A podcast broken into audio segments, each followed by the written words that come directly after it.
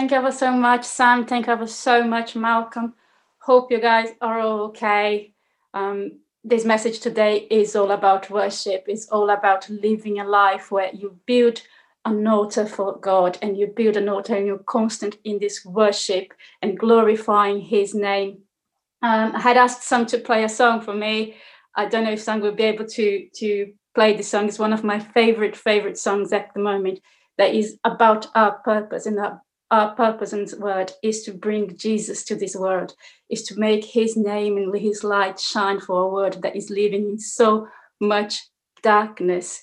Um, would definitely tell you is a song from Casting Crowns called Nobody. I will quote it a little bit later on for you as we go through this. So our series is living on purpose, and today is building the altar as we talk about living a life of worship, where we create an atmosphere of reverence to God, you know, where God shines through our lives. And we can see in the Bible, there are so many references of the creation, you know, the whole creation bringing glory to God. And we are part of that creation. We bring glory to God. We, we, we glorify his name. We magnify his name.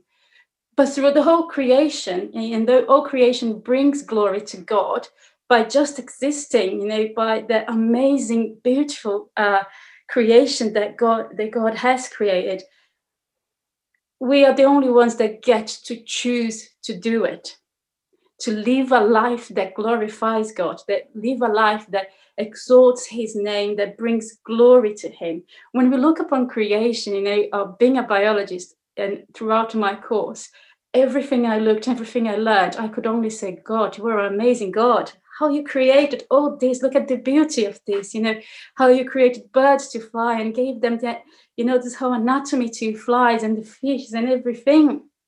All is amazing and all is perfect. And we are also perfect. We are created at the image of god. But once sin came into this world it became difficult for us to live that life that glorifies god to live in this purpose. And it must be a daily choice. Um, Malcolm said something last week, and we spoke as well on our connected group about being intentional. We need to be intentional about how we live our lives in purpose. We need to be intentional of creating a life and living a life that glorifies God, that brings Jesus into this world. So uh, a couple of years ago, we went to Rock Nations with our youth at church, and I heard this story about this African American woman, and she was struggling. She was struggling financially, uh, and she was struggling with everything. She was struggling with food to pay her bills and everything.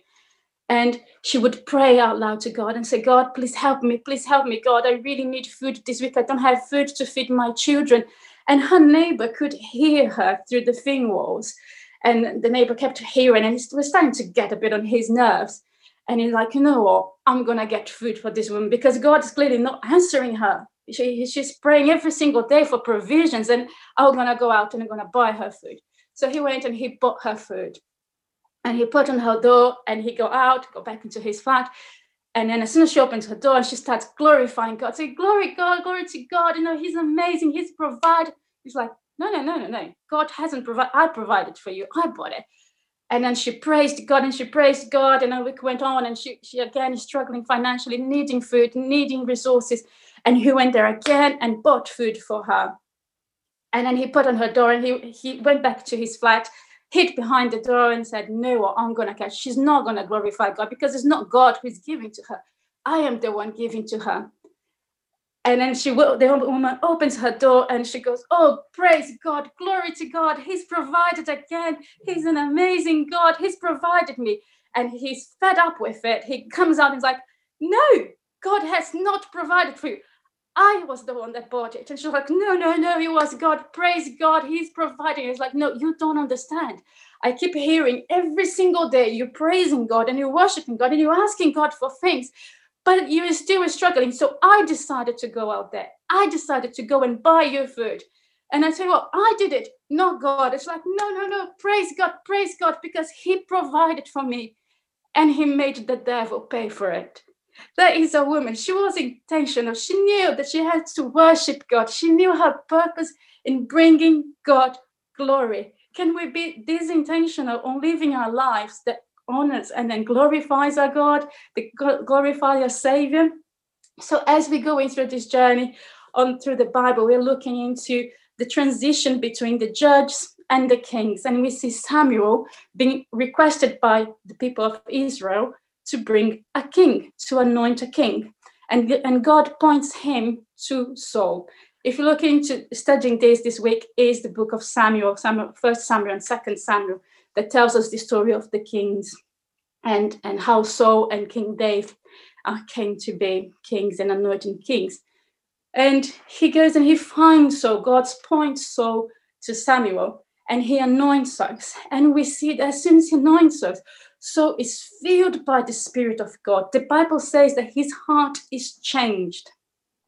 And he starts prophesying and, and everything changes. And then it looks like, yes, that is it. That is the king that people had asked for. And I tell you all, three chapters later, then Samuel is telling Saul that he has been rejected by God. What happened? What happened in three chapters that Samuel has to tell Saul that God is looking for a man according to his own heart. I can't get through the whole story. I got so much to tell you. I'm so excited about this message, and there's so much to bring to you. So I do urge you, please read the book of Samuel because it's amazing. Just three chapters later, God is telling, I don't want you anymore. I, I'm not gonna have you as a king. I would give you a whole, your whole life, your whole generation in kingship, but you disobeyed me and you're no longer gonna be king. And Samuel tells uh, Saul uh, on First Samuel uh, 13, verses 13 to 14, you have done a foolish thing, Samuel said. You have not kept the command of the Lord God, the Lord your God gave you. If you had, he would have established your kingdom over Israel for all time. But now your kingdom will not endure. The Lord has sought out a man after his own heart and appointed him ruler of his people because you have not kept the Lord's command.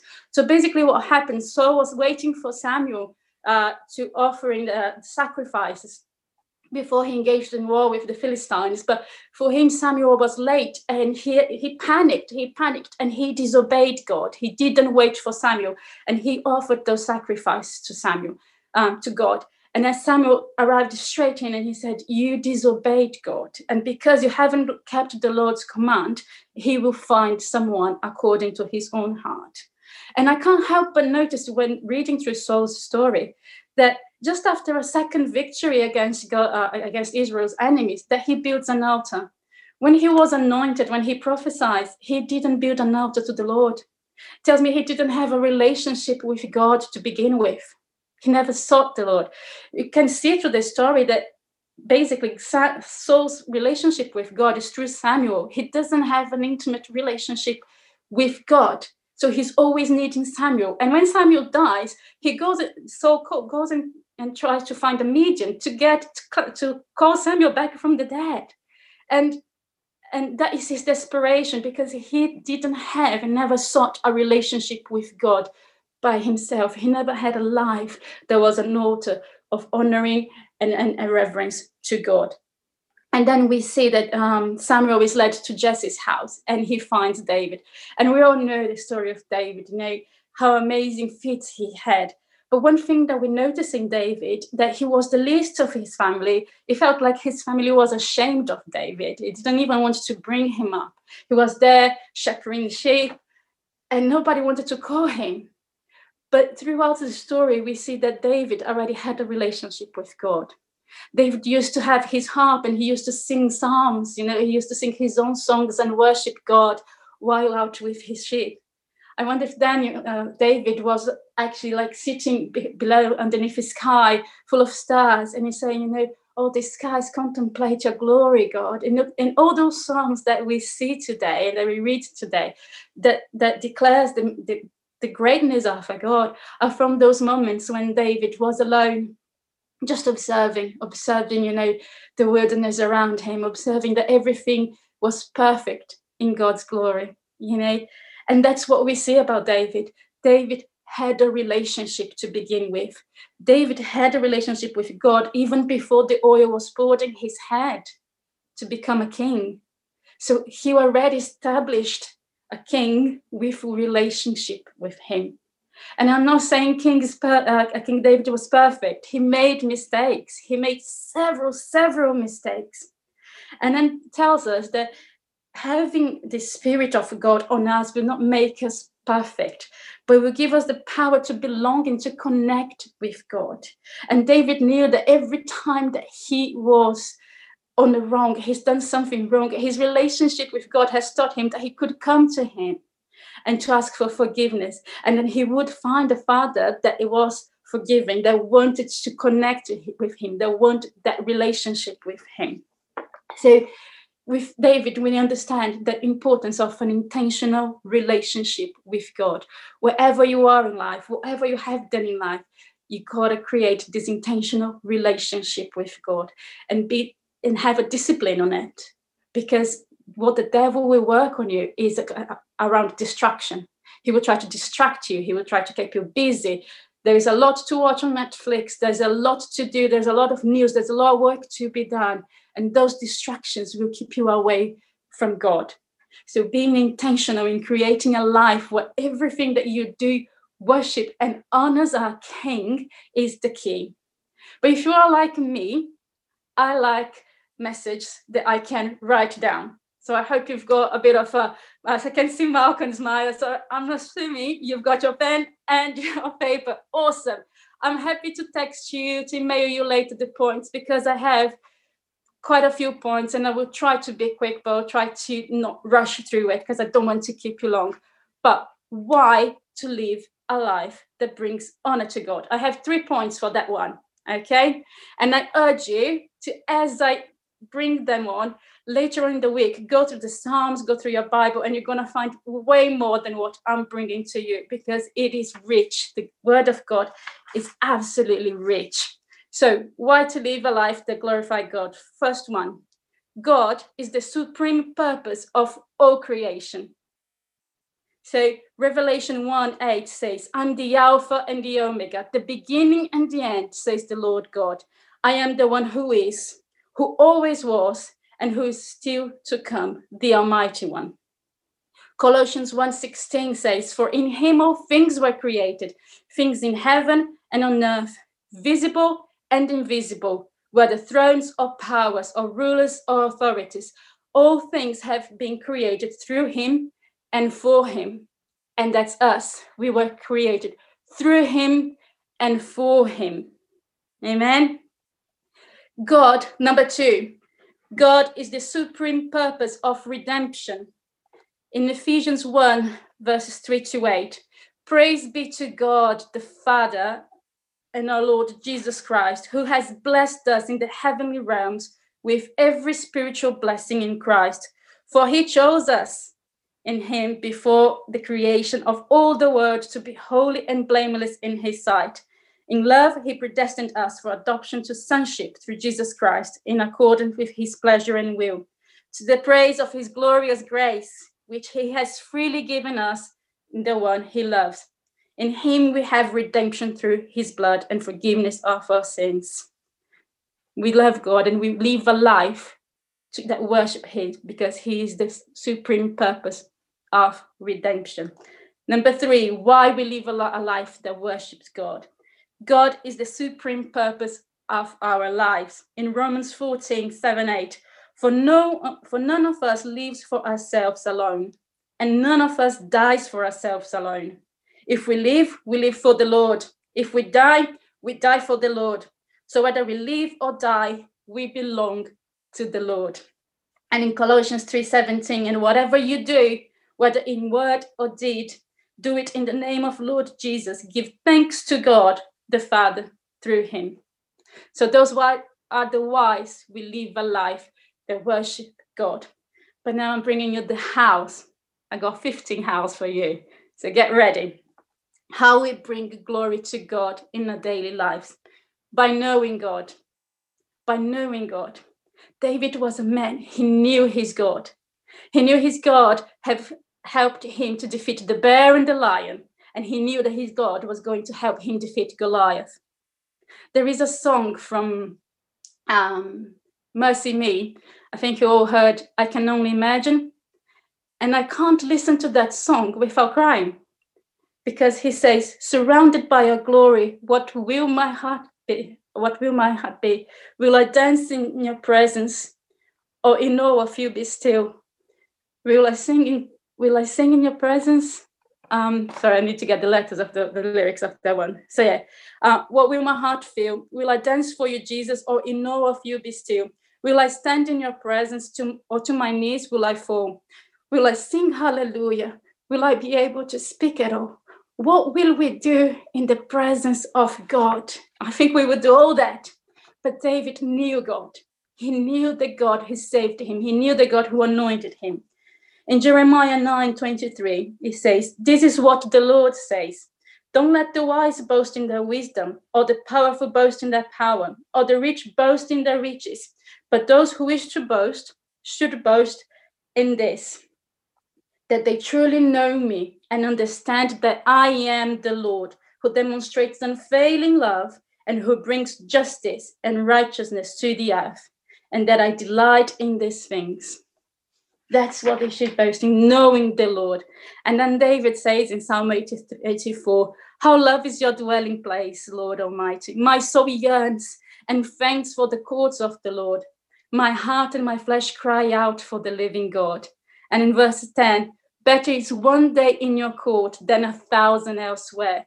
This is a man that knew God and knew that being the presence of the God was better than be anywhere else. Number two, admiring the perfection of God. That's homework for you. Can you find the Psalms, or can you find how many can you find that David says and, and he declares the perfection of the God who he serves and the God who he brings glory to?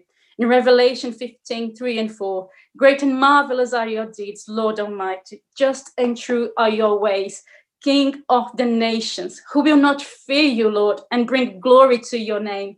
For you alone are holy. All nations will come and worship before you, for you, for your righteous acts have been revealed.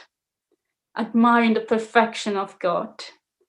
Number three, rejoicing in the salvation that God provided. Acts 11 18 tells us when they were talking about bringing the salvation to the Gentiles, and there was that uh, discussion between them if you know if they should or they should not, if the salvation was not. And he said, when the others heard this, they stopped objecting and began praising God. They said, We can see that God has also given the Gentiles the privilege of repenting of their sins and receiving eternal life. Are you rejoicing in the salvation that God has provided you? Number four, living in the promises of God. Lane spoken to us about living in faith in the promise about Abraham. In Romans 4 18 21, even when there was no reason for hope, Abraham kept hoping, believing that he would become the father of many nations. For God had said to him, That's how many descendants you will have. And Abraham's faith did not weaken, even though at about 100 years of age, he figured his body was good as dead, and so was Sarah's womb. Abraham never wavered in believing God's promise. In fact, his faith grew stronger. And this and in this he brought glory to God. By his faith being made stronger, he brought glory to God. He was fully convinced that God is able to do whatever he promises. Number five, submitting to God's plan. In Luke 1, verse 46, we see Mary receiving the message from the angel that if she looked at the whole world context she was, she would be an outcast. She could be put to death. She would lose Joseph.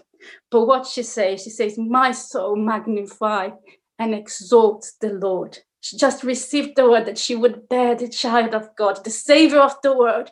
And instead of worrying with anything else, she praised, she worshipped God. She submitted to God's plan. And that's one of the how she brought glory to God's name, how she worshiped God with her life. Number six, admiring and valuing God's word. Psalm 6, uh, 19, 7 to 11. The law of the Lord is perfect, it refreshes the soul. The statutes of the Lord are trustworthy, making the wise simple. The precepts of the Lord are right, giving joy to the heart. The commands of the Lord are radiant, giving light to the eyes. The fear of the Lord pure, enduring forever. The decrees of the Lord are firm, and all and all of them are righteous. They are more precious than gold, than much pure gold. They are sweeter than honey, than the honey from the honeycomb. By them your servants warned, in keeping them there is great reward. May those words of my mouth and the meditation of my heart be pleasing in your sight, O Lord, my rock and my redeemer. Number seven, being light of the world. We bring God uh, glory to God by being light of the world. And Jesus said in Matthew 5 16, So don't hide your light let it shine brightly before others so that the commendable things you do will shine as light upon them. And then they will give their praise to your Father in heaven. Being light of the world brings glory to our Father in heaven. Bearing fruit, John 15, 8, when you produce much fruit, you are my true disciples. This brings great glory to my Father. Number nine, living in fellowship and love. This is what we're doing today here. With all the hiccups, with all the little annoying things, we are bringing glory to God, living in fellowship and living in love. Romans 15, 5 and 6. Now may God, the source of great endurance and comfort, grace you with unity among yourselves, which flows from your relationship with Jesus, the anointed one then, with a unanimous rush of passion, you will, with one voice, glorify God, the Father of our Lord Jesus Christ. Number 10, through suffering for Christ. First Peter 4:16 says, "But it is no shame to suffer for being a Christian. Praise God for the privilege of being called by his name." I could bring us so many, so many examples of not only people in the Bible, but people that you know, people that I know that suffered for the name of Christ, that through trials, through tribulations, they decided to live a life and to worship the God, the, the Lord our Savior. And they are a big example on how to bring glory to God, even on the most difficult and trying moments. Uh, number 11, contemplating God's creation. Psalms 8, 1 to 9. Oh Lord, your majestic names fills the earth. Look at this. Your glory is higher than the heavens. That's the, that is David there, just looking at the most thing, normal things that for us we look with those eyes of, yeah, that's an everyday thing, but he sees the glory of God in it and he magnifies his creator's name in it. Psalms 19, the heavens proclaim the glory of God, the skies display his craftsmanship by contemplating God's creation, those everyday things that He's putting every day in front of you, you're worshiping Him. You're living a life that honors Him, that reverences Him, that builds an altar to our God. Number 12, having a grateful heart. How difficult is nowadays to not focus on the negative and keep your mind in the positive. And that has to be intentional. Our mind will tend to go to the negative, and we need to be intentional to praise, to worship, and to bring the positive in every single moment. Psalms 50, 23. The life that pleases me is a life lived in the gratitude of grace, always choosing to walk with me in what is right.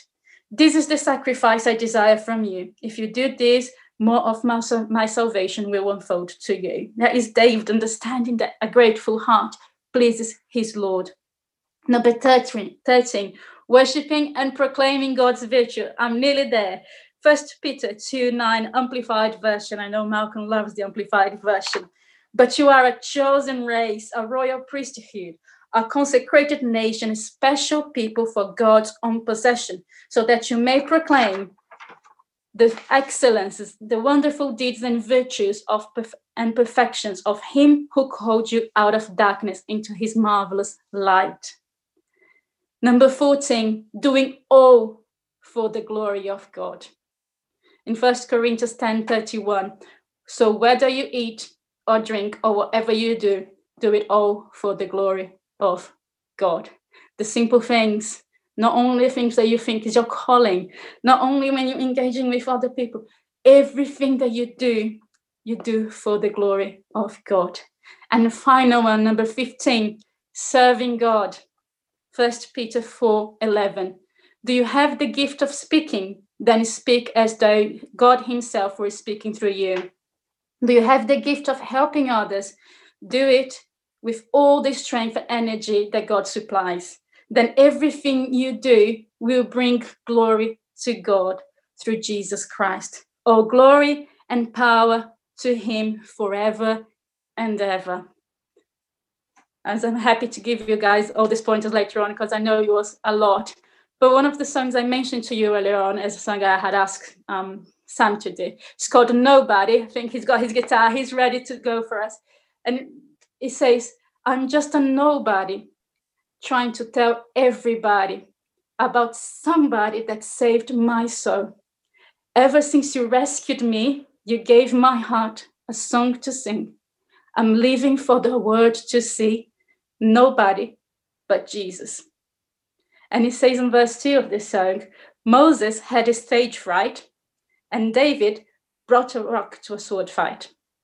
And then the Jesus picked 12 outsiders, 12 rejects that nobody would have picked, and he changed the world. If you think for one moment that whatever your failure today is stopping you from purpose, know that God is using and He created you for the sole purpose of worshiping and bringing His glory. It doesn't matter for what you have, it matters who you have with you. Amen. I think Sam is ready to sing for us. I hope this blessed you. I hope this will encourage you. And as I said, go through the Psalms, go through the Bible, find more of those pointers, and live as I will do my best to live a life that bring honors to God, building every single day an altar to worship Him.